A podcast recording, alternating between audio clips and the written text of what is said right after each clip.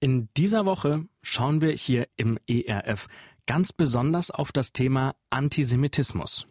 Judenfeindlichkeit hat viele Facetten und zeigt sich auf allen Ebenen. Doch das ist kein neues Phänomen. Im Gegenteil, mein Kollege Horst Kretschi nimmt uns mal mit auf eine kleine historische Reise in die Geschichte der Judenfeindlichkeit in den letzten Jahrhunderten. Wobei eigentlich sind es schon Jahrtausende. Judenfeindlichkeit ist ein sehr altes Phänomen. Schon im Alten Testament der Bibel finden sich Passagen, die dieses Phänomen beschreiben. Das Buch Esther ist ein Beispiel dafür, oder auch die Ereignisse rund um den Propheten Daniel, die im gleichnamigen Prophetenbuch erwähnt werden. Gründe für die Anfeindung sind unter anderem der Monotheismus, der das Judentum kennzeichnet, und das Bewusstsein, das auserwählte Volk Gottes zu sein. Dazu kommen die Gebote der Tora, die unter anderem die Verehrung anderer Götter ausschließen. Das alles hebt die Juden hervor und macht sie zur Zielscheibe von Anfeindung.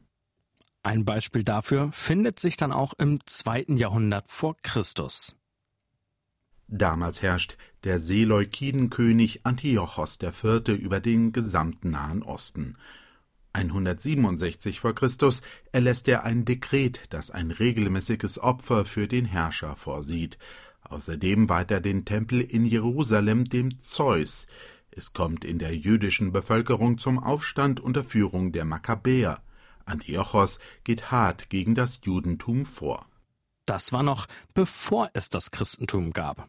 Nach dem Entstehen der neuen Religion kommt es bald zum Konflikt zwischen Christen und Juden.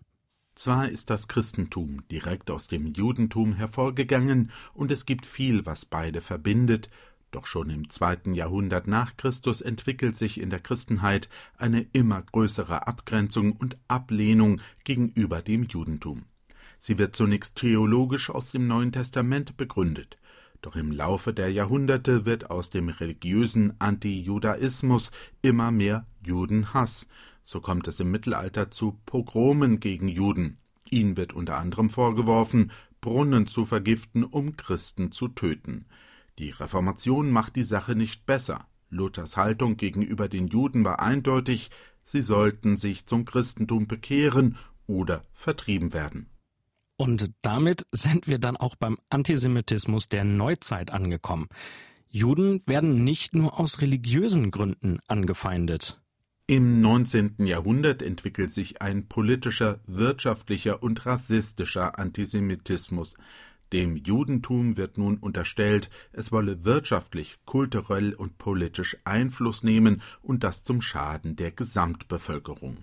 Gegen Ende des 19. Jahrhunderts kommt es zu immer mehr judenfeindlichen Übergriffen. In dieser Zeit entsteht der Gedanke unter der jüdischen Bevölkerung, einen eigenen Staat der Juden in Palästina zu gründen. Der Antisemitismus in Europa gipfelt schließlich in den Verbrechen der deutschen Nationalsozialisten und der Ermordung von sechs Millionen Juden in Europa. Und heute erleben wir wieder zunehmenden Antisemitismus in Europa und auch weltweit.